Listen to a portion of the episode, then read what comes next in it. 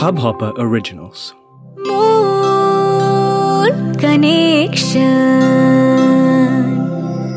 তুমি শুনছো মূল কানেকশন আর যে সৌমির সাথে।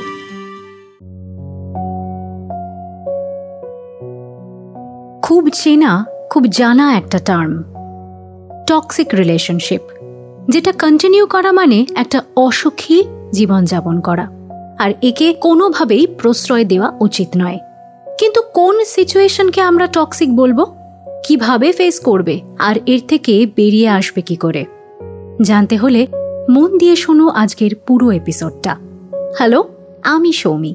আর তোমরা শুনছো হাব হপার অরিজিনালের প্রথম বাংলা পডকাস্ট মন কানেকশন আর মন কানেকশন শোনার জন্য গুগল প্লে স্টোর থেকে ইনস্টল করো Hubhopper app H U B H O double P E R search করে খুঁজে নাও মন একটা স্পেস দিয়ে কানেকশন এছাড়াও শুনতে পারো গানা জিও সাভন কুকু এফ এম স্পটিফাই হেডফোন এবং আরও অনেক অ্যাপে।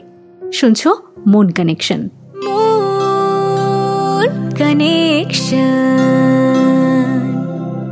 একটা রিলেশনশিপ টক্সিক কিনা সবার আগে সেটা বুঝতে হবে। আর এটাও বুঝতে হবে যে তুমি অজান্তেই একে প্রশ্রয় দিচ্ছ না তো? টক্সিক সম্পর্ক তোমার গা সওয়া হয়ে যায়নি তো? এমনটা হওয়া মানে একটা সম্পর্ক বজায় রাখতে গিয়ে তুমি নিজেকে হারিয়ে ফেলেছ। তুমি ভুলে গেছো সেলফ রেসপেক্ট কাকে বলে। এক্স্যাক্টলি সম্পর্ক যখন বিষাক্ত হয়ে যায়, নেশার মতো হয়ে যায়, তখনই সেটা অসহ্যকর হয়ে ওঠে, আর একেই বলে টক্সিক সম্পর্ক। এটা বুঝতে হলে আগে তোমায় এটা বুঝতে হবে যে একটা হেলদি সম্পর্ক আসলে কেমন হয়। হেলদি সম্পর্ক সেটাই, যেখানে একজন আরেকজনকে বিশ্বাস করে, একে অপরকে সাপোর্ট করে, একে অপরের ভালো মন্দ বোঝার চেষ্টা করে। সারাক্ষণ আমি আমি করে না। ভালো সম্পর্ক মানে one plus one is equal to two নয়। ভালো সম্পর্ক মানে one plus one is equal to a bigger one আলাদা আলাদা নয়। দুজনের একটাই জগৎ। যেখানে সম্পর্ক মানে শুধুই অধিকার বোধ আছে, কিন্তু সম্মান দেওয়া নেই বা ছোটখাটো কারণে অসম্মান করা আছে। জোর জবরদস্তি আছে, কিন্তু আন্ডারস্ট্যান্ডিং নেই। অকারণ পজেসিভনেস সন্দেহ আছে, কিন্তু কেয়ার বা ভালোবাসা নেই। সেটাই আনহেলদি এবং টক্সিক একটা স্টোরি শেয়ার করলে হয়তো তোমাদের কাছে বিষয়টা ক্লিয়ার হয়ে যাবে। ঐশ্বর্যর সাথে ছ মাসের প্রেম অতনুর। অতনু প্রথম থেকেই বেশ পজেসিভ ঐশ্বর্য কার সাথে কথা বলছে সেটা ও ঐশ্বর্যর মোবাইল খুলে চেক করত। ঐশ্বর্য সেটা ভালোভাবেই নিয়েছিল প্রথম দিকে, কারণ ও ভেবেছিল যে ভালোবাসার একটা সাইন হচ্ছে জেলাসি বেশ কিছুদিন রিলেশনশিপ চলার পরে ঐশ্বর্য ঠিক করে যে সে একটা মিডিয়া হাউসে কাজে জয়েন করবে। এবার তার টাইমিংটা এমন ছিল যে বাড়ি ফিরতে বেশ রাত হতো। শুরুতে অতনু ওকে অনেকবার বলেছে যে এই চাকরি না করে অন্য চাকরি করতে, কারণ মিডিয়া হাউসে কাজ করাটা অতনুর পছন্দ নয়। ঐশ্বর্য সেসবে খুব একটা গুরুত্ব না দিয়ে নিজের মতো কাজ শুরু করে। এরকম চলতে চলতে একদিন অতনু আর ঐশ্বর্য একটা ক্যাফেতে মিট করে এবং অতনু তাকে কনভিন্স করার চেষ্টা করে যে সে এই চাকরিটা যেন ছেড়ে দেয়। এর চেয়ে বাড়িতে বসে নাকি টিউশন করা ভালো। এই চাকরি করলে অতনু নাকি ওর পরিবারের কাছে মুখ দেখাতে পারবে না ভবিষ্যতে।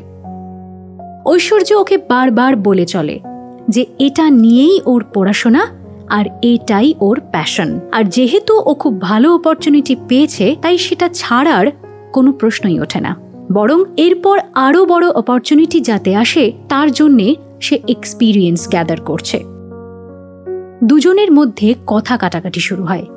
এবং হঠাৎ করেই এমন একটা মুহূর্ত তৈরি হয়, যেখানে অতনু রেগে গিয়ে সবার সামনে ঐশ্বর্যকে থাপ্পড় মারে।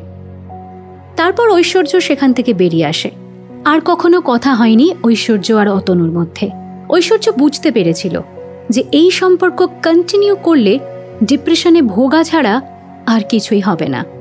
ও কোনোদিনও অতনুকে বোঝাতে পারবে না যে সম্পর্কে সাপোর্ট দরকার, বিশ্বাস দরকার। এটাও বোঝাতে পারবে না যে মিডিয়াতে কাজ করা মানে বা অফিস শেষ করে রাতে বাড়ি ফেরা মানেই কারোর চরিত্র খারাপ হয়ে যায় না। চরিত্র নির্ভর করে যার যার নিজের উপরে।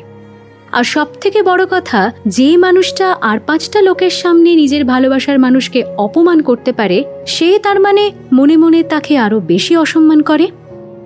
যেখানে ভালোবাসার মানুষ কি সে ভালো থাকবে সেটা না বুঝে শুধুই আমি তার জন্যে কোনটা ডিসাইড করছি ভালো হিসেবে এবং সেটাই তার উপর চাপিয়ে যাব, সম্পর্কটা এই জায়গায় চলে আসে, তখনই কিন্তু সেটা ক্ষতিকর। ভালোবাসায় অধিকার নিশ্চয়ই থাকে, কিন্তু সেটাই শেষ কথা নয়। অধিকার বোধ থাকে একে অপরের ভালোর জন্যে। ফর এক্সাম্পল আমার অধিকার আছে তোমাকে খারাপ বা ভুল কাজ থেকে আটকানোর। তোমাকে ঠিক পথে গাইড করার। অধিকার আছে যত্ন নেওয়ার, কেয়ার করার।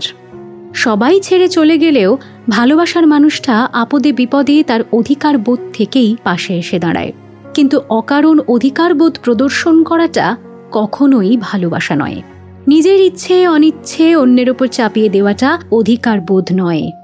আর যদি জেলাসি বা পজেসিভনেসের কথা বলো, তাহলে বলি নিজের মানুষকে অন্যের সঙ্গে দেখলে আমরা ইনসিকিউর ফিল করি সবাই। আর তাই ছোটখাটো জেলেসি অবশ্যই ভালোবাসাকেই নির্দেশ করে।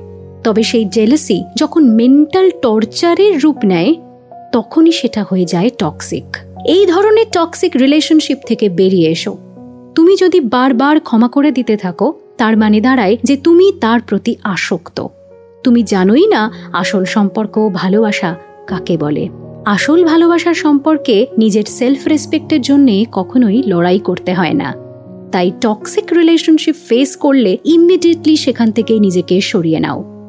একটা কথা মাথায় রাখবে, আমরা যতক্ষণ না ভালো জিনিস কি সেটা বুঝি, ততক্ষণ আমরা যা পাই তার সাথেই অ্যাডজাস্ট অ্যান্ড কম্প্রোমাইজ করে চলতে থাকি। কিন্তু তুমি যদি একবার মন শক্ত করে এই টক্সিক রিলেশনশিপ থেকে বেরিয়ে একটা ভালো সম্পর্কে জড়াও তখন তুমি বুঝবে যে হেলদি রিলেশনশিপ কাকে বলে।